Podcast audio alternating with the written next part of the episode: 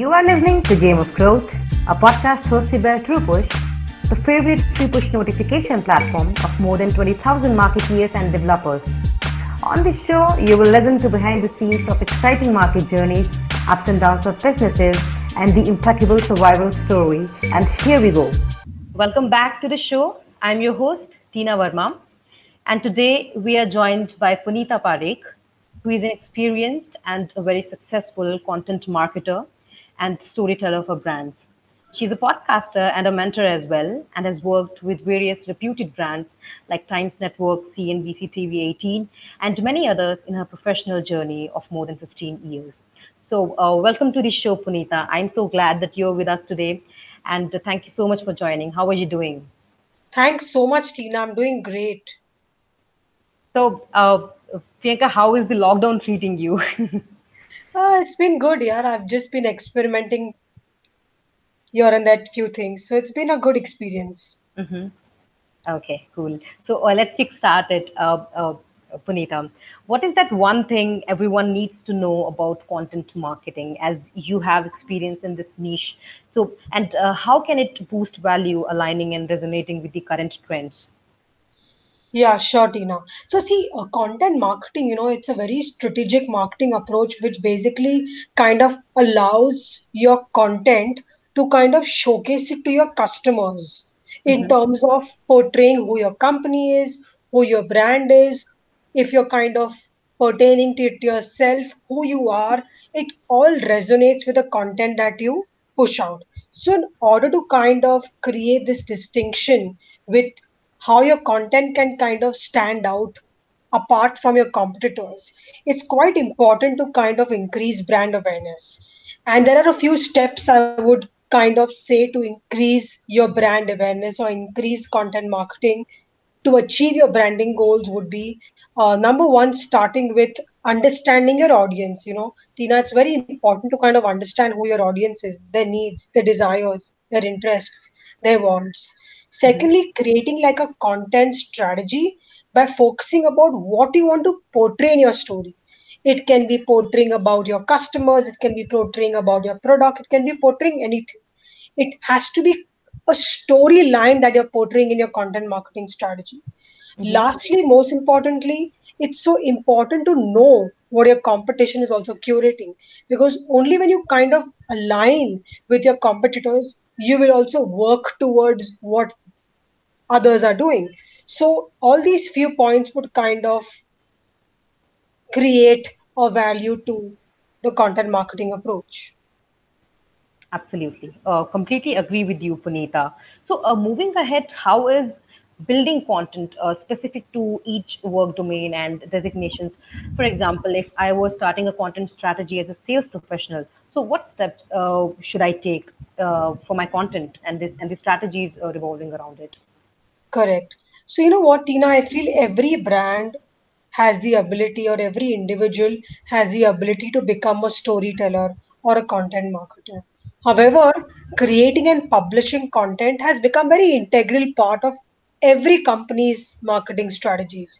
So the first step to kind of increase sales with the content is simply making potential customers kind of aware that your product or business exists, but do it in a very authentic way.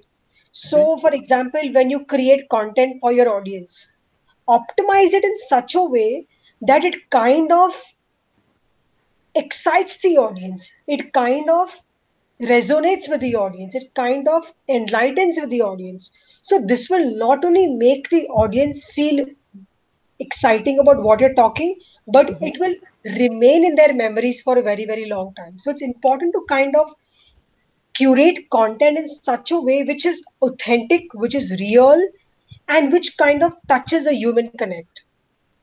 Mm-hmm. Right. Oh, absolutely. Uh, so, uh, Punita, can you give us an example of a good content marketing strategy, and uh, how does it relate to generating more leads and traffic to websites and other channels? Yeah, see, generating leads has become a very, very crucial part for most companies and most brands. And nurturing a lead through content needs a lot of strategic efforts. So I'll give you an example of a company that implemented lead generation successfully. So there's a company uh, which created this entire campaign. It's Dell. I'm sure many people know of what Dell is all about. Yeah. So Dell curated this entire campaign called the Dell Lead Concierge Program. So as you know, right, Dell is a multinational company owned by the American company, which is mainly into computer technologies, which mm-hmm. sells and repairs computers. So the challenge that they faced in this entire initiative was that uh, their marketing strategy didn't account, and they were not getting a lot of leads from mm-hmm. partners, different companies. So what did they do? So their first objective was that uh, to minimize this entire problems, they follow the build to order approach to minimize inventory. So how do they do it? They identified customer trends following the direct approach. They kind of did something to maintain environmental production standards while manufacturing the products. So what did they do to kind of implement this entire marketing strategy to kind of nurture leads? So uh, Dell did the exactly same thing to kind of nurture leads, where Dell addressed problems, feedbacks, concerns of its customers through blog posts, through newsletters, through one-on-one chats, because they kind of understood what the customer's problem is. Automatically, the leads were generated. So they mm-hmm. actually curated a program called the Lead Concierge Program, where they only talk about customer problems, customer issues, be it through any medium.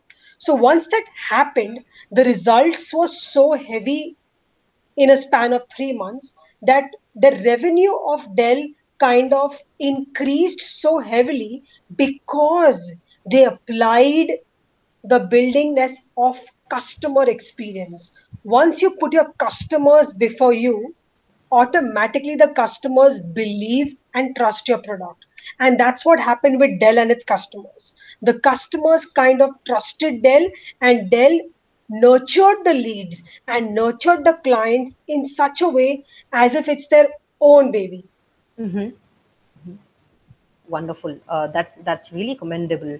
I think it's it's a really high time when businesses uh, should move towards the customer-centric approach uh, rather than just acquiring the customers and then just selling their products.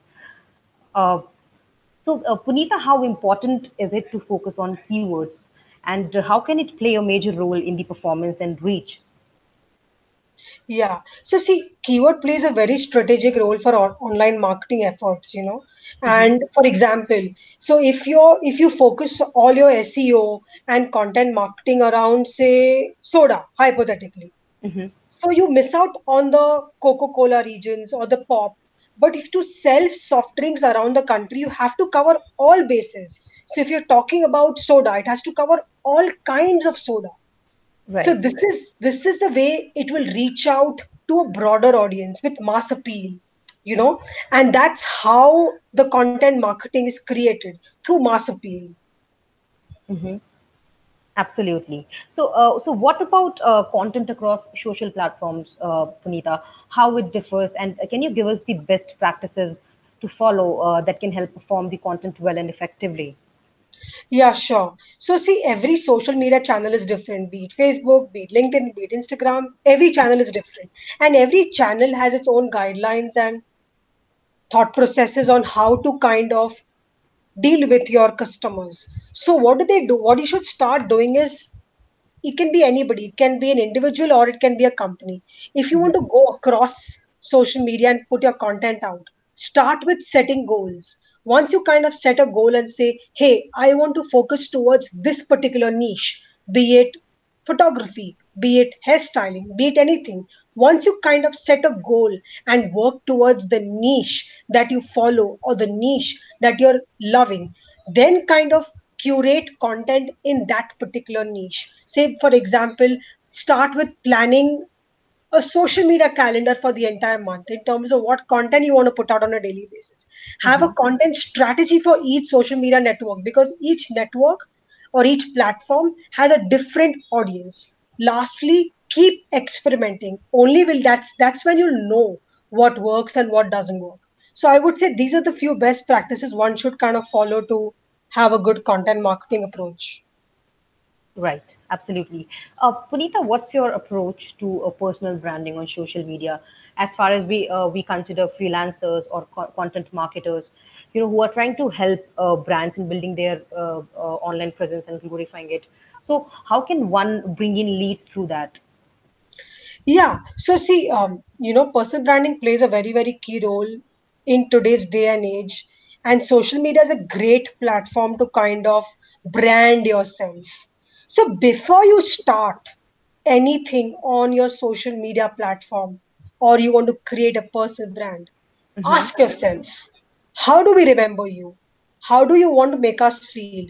How do you want to feel about at the end of your life? You know, because once you question these things in your mind, then you kind of work backwards and say, oh, I want to be remembered as a content marketer, or I want to be remembered as a best singer in the world. So once you kind of ask yourself in terms of how you want to be remembered, then slowly kind of start with setting a goal, finding a niche of what you love, create a profile on your social media platform, and slowly, slowly curate content in such a way which kind of resonates to the audience. And last and the most important thing is, whatever content or whatever niche you're good at, you know, Tina, be it cooking mm-hmm. skills, be it photography, being a swimming enthusiast, it doesn't matter. Go out and talk about your niche and talk about your goal, and then slowly kind of build communities. Suppose you are a swimming enthusiast,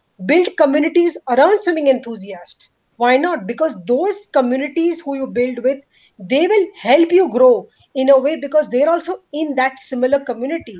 That's how people will kind of know who X Y Z person is. So building communities and personal branding also plays a very, very key role.